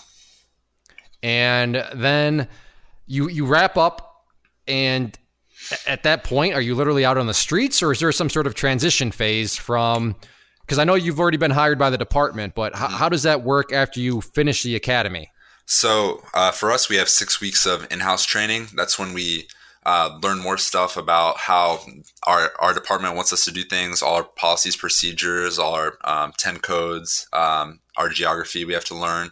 Um, we have to learn on their weapons, qualify, um, get tased, get maced, stuff like that. Um, and then you have to get tased. I have to get tased and maced. Yeah. Real, I mean, I, have already, I know like Marines and I think all military people have to get maced. Maybe they have to get tased. Are you scared? Oh, um, it's gonna suck, but I'm really more scared of getting maced because it, it, it, sticks with you longer. But with the taser, it's over after five seconds. But when you go to shower after you get maced, your pores open up and you get it all again. It sucks, from what I hear. I don't know. Now, what would be worse? Ah, just the electricity. But that's true. That's that's a good argument that you offer. Right. If this was a courtroom, five seconds versus it sounds like a whole lot more prolonged days. Agony. Yeah. Ooh, why do? What's the logic behind that? Why do you have to get tased? I can understand mace, or I mm-hmm. suppose it's the same logic. Is in case it's the same. The the, the person grabs it from you, you, you you'll kind of know what to potentially expect. Is that the the logic? Yeah. So I, I think that's the number one thing is that if you get maced, they show you that you can fight through it. So they'll mace you, and then you'll have to fight, use your baton. I don't know if they make a shoot or not, but I know some places do. It's just show you that you can work through it, you can push through um, getting maced, and then with the taser, they also show you, and also it's uh, I think it's also to show you uh, some compassion and what what people are going through when you tase them or when you mace them, so that you know you can understand what kind of pain they're feeling or understand how effective it can be. Yeah, screw them. They're breaking the law. I have no compa- I mean, right. I'm assuming there's some sort of verbal warning that you have said multiple times to these people before mace or tase is applied.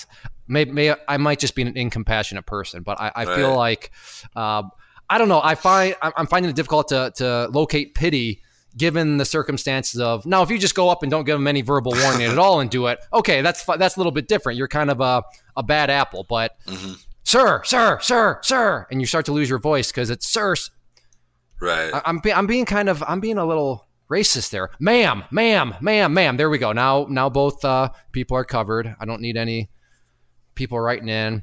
What is up with sir? Why do you, you don't think women are tased? I don't. Are women tased? Let's let's oh, get to the bottom of this right now. Yep. Okay. Oh, absolutely. With authority, he says. Now, okay. Have you used the taser yet? Um, yeah, on, on a ride along, he let me test it out, but I've never tased somebody.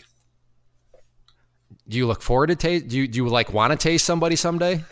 Um, no, not really. I, I'm especially from what some officers tell me is that they don't even use their mace because it's just uh, it gets everywhere when you mace somebody, and also the taser it can be relatively ineffective if they if they got like say a winter coat on or something.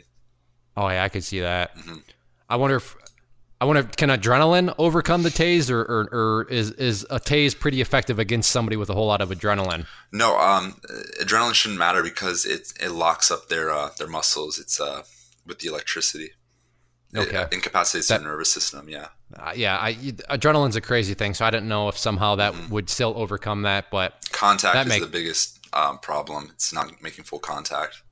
Right, and I can yeah, if you, somebody's got a, a big winter coat on, uh, that that may be hard to to get contact. But even with mace, even if uh, you get it like on close by them, like that's mm-hmm. still powerful enough. You don't need a direct hit in their face, do you? Oh no, if it, it, just gets on their skin. But like I said, if you mace somebody, it's gonna get on you too. So that's why a lot of officers don't like to use it. So pretty much only use it in drastic situations is what I'm taking away from your insight into the world of uh, police officering. Yeah, if, if you know if the force is authorized, you can use it, but you have discretion on whether you want to or not. That brings up the a question that I forgot. If the force is authorized, you mentioned you have to learn a bunch of uh, the rules, the laws. Yep. It's basically it sounds like law school in a sense. Mm-hmm.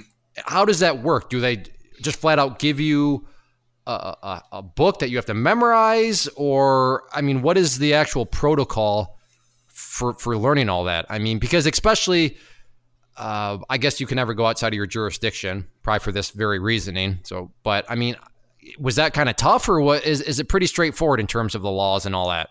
Yeah, they, they teach you about jurisdiction and when you can make arrests and stuff. Like, say there's a, a felony, you, you, can take action out, outside your jurisdiction. There's uh, other reasons, but um, uh, with regard to that, they teach you criminal law, traffic law that you're going to use, and a, lot of the state test is uh, scenario based questions and said, "Oh, is this murder? Or is it aggravated murder? Stuff like that." And and for that, you just really have to know the elements. But memorizing um, 4511.35a, marked lanes traffic law stuff, you don't need to memorize the codes or anything like that.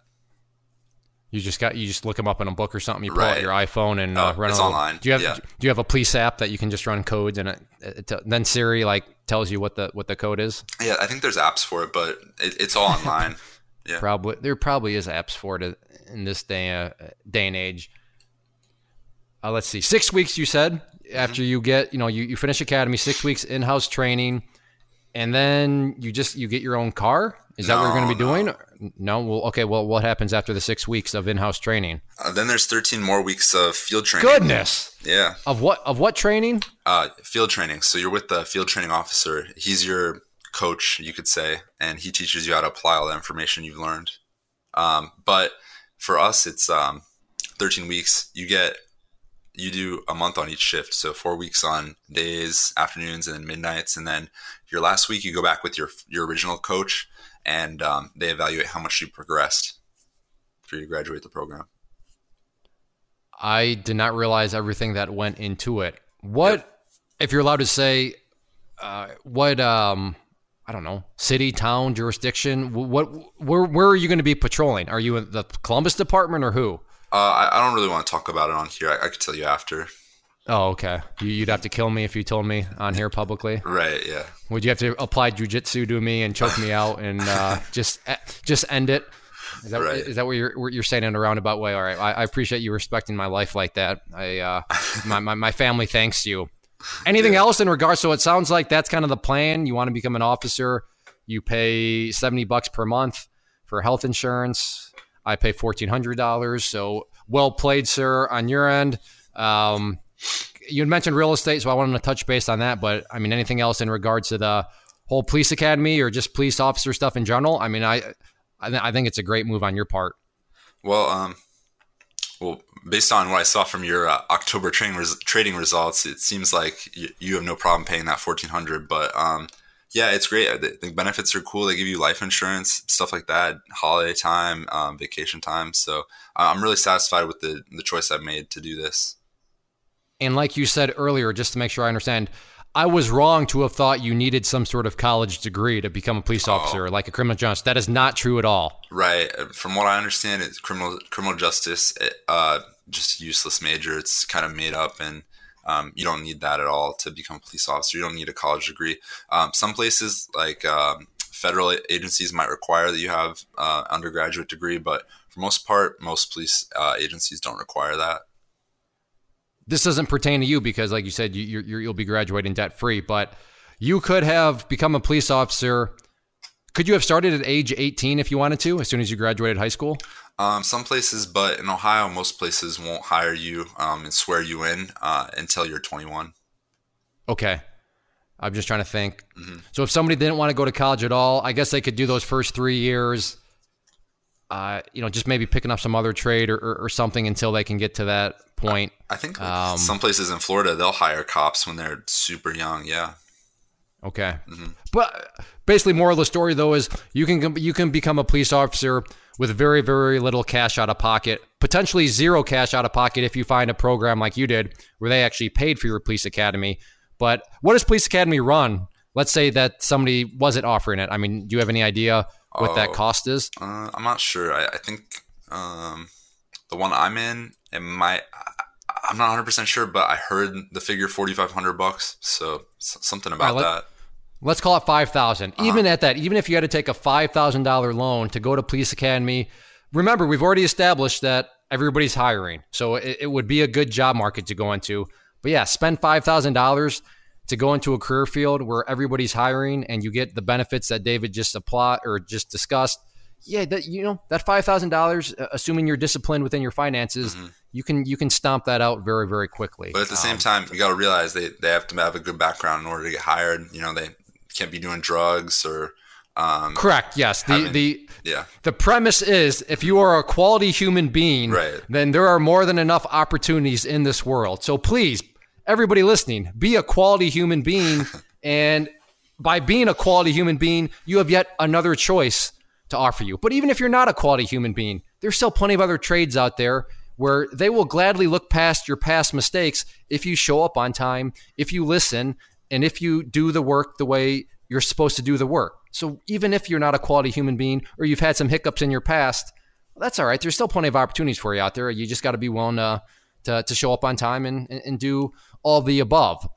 Um, did you want to make any other points? Because this that those were some good rabbit holes. Uh, just talk about the real estate stuff I'm doing now. Yeah, so, I mean, what uh, what you, you want to get into? What flipping, renting? Well, what sort of avenue are you looking at?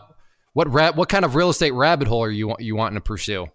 Uh, I definitely want to get into renting. Hey, can I take a break real quick? I got to get some water or something. Yep. Right. So you got your water now. Yeah, I'm good. Okay. Okay. David had to step away for a quick second uh, to to get some water. But uh, I, I caught him off guard. I mean, we're, we're going on almost an hour and a half, and totally understandable. I got my water right next to me, so I've been chugging away a couple of times when I've had the uh, the mic on mute. But you want to get into renting? You were you were saying, do you, are you thinking? I guess I don't know. You tell me. I, do you have any sort of um, general ideas about the pathway you want to take? Yeah, so I, have been mentored all the way through this. Um, I have a, a, few friends that have been doing property, and then also these attorneys. I, have just learned so much from my mentors.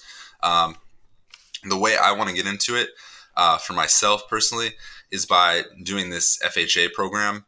Uh, I can buy up to four units, and uh, I have to live in one for a year. But uh, after that, it's it's all rental income. So are you thinking buy a duplex, you live in one half, and then rent out the other half? I'm looking to buy as big as I can um, because it is only 3.5% down. So, uh, because most most of the time you have to pay what 20% to to get into a place. Um, it, it, varies, but um, for that type of commercial loan, we're not going to be living there. But in this case, 3.5% down, I can buy four units and uh, live in one of them for a year, and then after that, I can rent that one out. I'll have uh, four units and uh, all in one. When you say unit, you mean you don't mean four separate properties. You mean like uh, a, a, quadplex. That's right. what you mean by four unit. Okay, and th- and that would be your goal to get a quadplex, mm-hmm. and then live in live in one of the four, and then rent the other three out. Absolutely. Yep. I'm, I'm ready to do that. I actually, uh, I'm pre-approved through my bank right now and I'm actively looking for, um, for a, a property to buy. You are just flat out beast mode. I didn't, I didn't know that. Awesome. Well done. Well Thank done. You. And this is, I, I would tell anybody younger, uh, anybody that's younger that will listen that, I mean, that, that now I've never heard of the, the, the quadplex, but if I could go back and remember apples and oranges. If you're somebody with a family, this probably isn't necessarily practical. Maybe it is. I, I, don't know. But if you're a single guy, you, are you still single? I have a girlfriend. I'm not married or okay, anything. well, you're not married. All right. Yeah. Well, for this, you're still sing quote unquote single. Right. But as I would tell anybody in David's situation, young or really, I don't any age. But think about it: having somebody pay your mortgage for you. That sounds good to me, and that's what you know a duplex would allow you to do: live in one half, you know, uh, have somebody else live in the other one, and just you right. know their their rent will cover your mortgage. You know, David's just doing that a little bit more on steroids because he'll have three people paying him, which is awesome. And I mean, what's uh, are you looking around uh, campus? Are you looking in? I mean, I guess we're we're in the central Ohio area are you actually seeking out this potential investment property? Yeah, just all over Columbus right now, just um, trying to find one that I like and that um, I definitely value my parents' opinion. So one that they, they think I can make it work and just crunching the numbers and um, calculating everything. But yeah, this um, only only paying 3.5% down um, that is just the real key thing with this, and then getting the biggest one you can, um, up to four units. It's it's going to be great, especially 30 years down the road having that um, having this property. What are you going to do with the extra cash flow? Uh, well, just re uh, putting in the bank account, and then um, let's say that something breaks, reinvesting it, or uh, just in, just reinvesting the money somehow. Right. I mean, this is what I would do, and I'm not telling. But I mean, with only three and a half percent down, all it takes is for a little hiccup in the market, and you could, you know, you could be underwater on it. Mm-hmm. Um, of course, the market could keep going up. You, know, your guess is as good as mine as far as the real estate market sure. is concerned. But I mean, one form of investing is you just throw it onto the loan and you just start building equity that way with it. I mean, that's probably oh. that way you can get yourself more. You know what I mean? Oh I mean, no, absolutely. Pa- I was gonna pay okay. the. Uh, I was gonna put payments towards um t- towards the principal once I'm in. okay, so that's what you meant yeah. by investing. It is you're investing into the principal, which therefore lowers the equity down. Awesome. No, I I fully or, agree with that. Um, with interest rates, you know, so low right now, I would if I think I can invest it into another business or into another property, I, I could definitely see myself doing that if it makes more sense. Yeah, I could see that, but just be always careful with leverage. You right. know how that goes in the world of stock market. Leverage, leverage, leverage. That'll break you, and it, it, doesn't change in the world of real estate either. So um, mm-hmm. I'm not saying that's bad, and, and, you did qualify the statement with if you looked at the numbers and they made good sense. Right. But, uh, you you never want to get too much leverage on your hands. But um, do you have any sort of like time frame where time frame where you know I want to live in this circumstance for the next three years, or you just are you happy living in that sort of set of circumstances? I mean, do you have any timetables for how fast you would want to get something paid off, or you know, you want to go from three and a half percent equity to twenty percent or to eighty percent equity in a certain amount of time? I mean, have you thought about any sort of uh, timeline goals like that? Um, well, what, what my friend said that um, he started this when he was 22 and I'm still 21 and right now he's 25 he has 17 different properties um, and this is the way he started doing it um, he told me that I should definitely get the 30 year fixed because uh, the payments will be lower and then the rent will for sure cover it uh, and then some. But um, yeah, I'm, I'm, not sure how long I would I would want to get as many properties as possible. Um, doing using my leverage um, and credit, but in a safe way, um, just in a responsible way.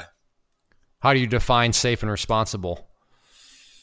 Um, just making sure that the rent will pay for the mortgage and then some, and that make sure that I am getting um, good deals on the properties I buy because a lot of uh, with real estate, as you probably know, a lot of it's all in the buy when you calculate your rate of return. All of it, all yeah, of it is in the buy. Absolutely.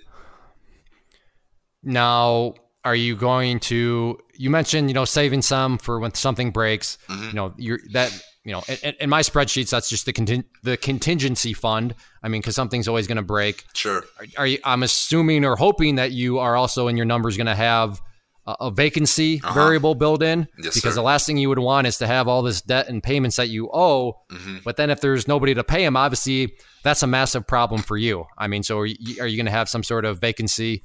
Uh, like I said, variable within your uh, spreadsheets. Yeah, um, I, I, calculate. I've calculated a few different ways, but um, I only count on getting about 11 months of rent, and then I realize that there's going to be property taxes and insurance and all sorts of other stuff. Um, the PMI that comes out of it, so I, I, I do realize that um, it's it's not all going to come to you. Yeah, there's uh, it's. I don't I don't know how it is for for the Columbus market, but just mm-hmm. rentals as a whole, it can it can be hard to turn uh, positive cash flow. But that doesn't necessarily mean it's bad because if you're just putting that all in and just having somebody else build equity for you, then that's right. fine. You're still having an asset. But what is your goal? Are you in it because you want asset appreciation? So you're willing to just kind of hold steady, break even per month? Or are you looking to create passive income? Um, well, I'd like to get passive income ideally, and also uh, just being able to buy more properties and, and do it all over again and build a, a rental network. Uh, that's uh, that's the ideal circumstance. Yeah, I'm uh I'm with you there. I um, my properties when I was buying, you know, they've I, you know they, have gone up quite a bit appreciation wise. Um, when I was buying after the real estate bubble popped, um, but for me it was always I just wanted the cash flow. I wanted checks to right. show up for for not doing anything. So I think that's uh, makes a whole lot of sense. How is the market down in Columbus? Up here, uh, uh, several months ago, it was just absolutely on fire. Things have cooled off a little bit. Uh, has it been pretty similar down by you, or what's what's your local market looking like? Yeah, things. Um, there's a lot of building, a lot of construction, especially around campus. Um, there's some neighborhoods where things are just really expensive, but there are um, other neighborhoods where there's a lot of opportunity to buy things, and that's what I'm looking to capitalize on. Do you go? I mean, how serious are you? Do you have a realtor, or are you I just do. check? Okay, and are you looking at properties weekly, monthly? I mean, what what is what does your search kind of look like right now? Uh, just multifamily units around the area, and um, he also But I mean, me are- stuff. Are you looking at like one a week, or are you looking at just one a month? I mean, how often are you actually looking at potential properties? Well, I, I just got approved and just started all this. Um, just made my LLC. So I've only seen one property so far off of this search, but back when I was looking for um, a rental property for my family, I, I looked at a ton. And, um, but at, at this time, I've only done one. But yeah, I'm, I'm looking anytime in my free time, I'm looking stuff up. I, I'm about to do some drive bys, I think, later today to uh, check out some houses. So I'm, I'm pretty serious about this. You when did you get approved? Just like literally recently? Like within the last few, few weeks, yeah. Oh, okay. All right, that makes sense. Then why you haven't? Why you're still kind of just getting uh, uh, getting your legs underneath you? Then if it was Right. literally, well, that's awesome, man. Yeah, congrats on that. And you're 21. Yep. 21 getting approved for loans and there was no silver spoon because uh, we'll wrap things up here we're at an hour and a half but no silver spoon david's uh, approved for a loan but let's i mean how did he get here from volunteering to rentals to paralegal to pizza delivery to uh, i was going to say bodyguard but that's not true to bouncer and now you're you know you're, you're creating cash flow to, for yourself by uh first off i think that's very smart you might as well just close out get the philosophy degree i mean you're Uh-huh. this close so Right. why wouldn't you at this point Mhm. um, but did some research avoided I think it's safe to say a, a, a possible train wreck, given Yeah, what other lawyers in what the other lawyers in the field said. I mean, you're not really talking in theory at this point. I mean, you've gone out and talked to people in the trenches.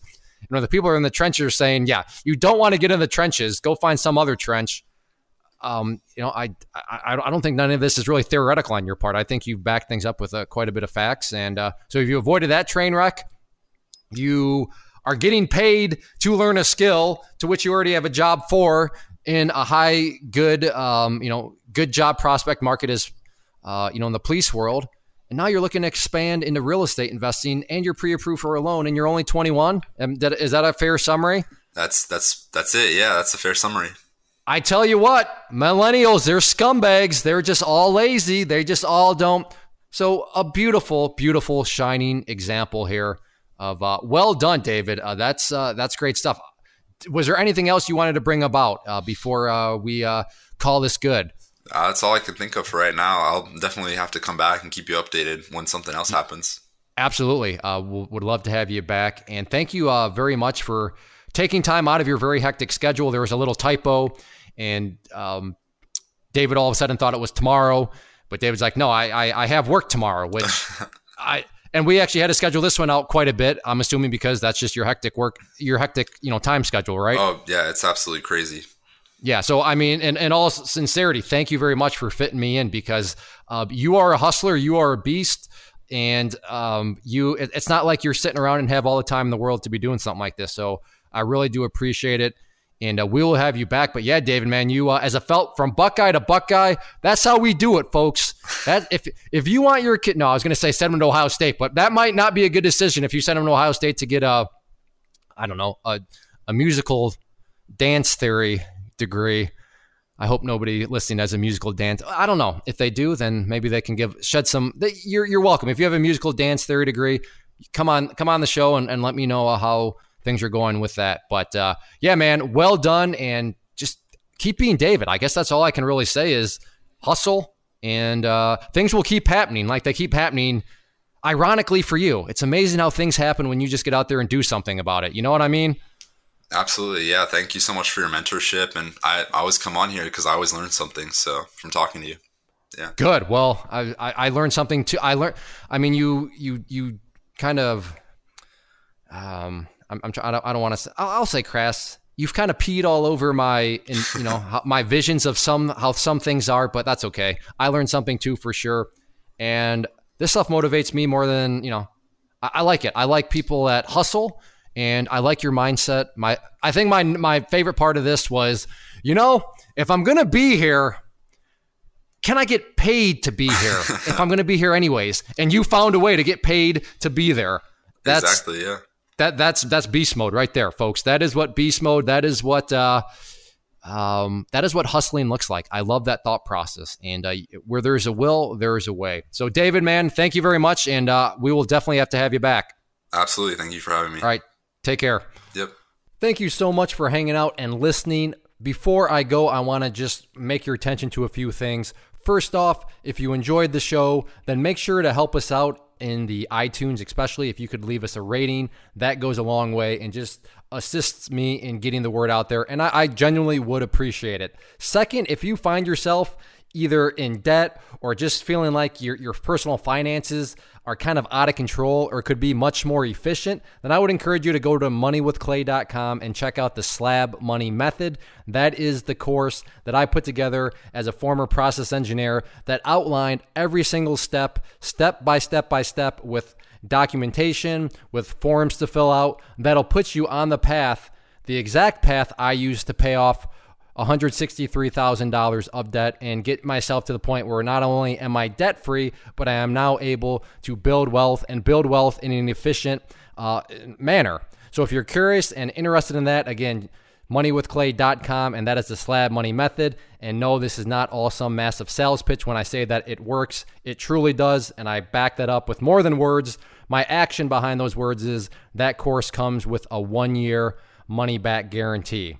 So if you try it out and you're not making any progress, you're not seeing any progress, then I will refund you the cost of the course, which is very minimal to begin with. And then finally, make sure to check us out on social media. Facebook, Instagram, just look up for Money with Clay and you will see us there. Again, thanks for hanging out. I'll see you back next episode.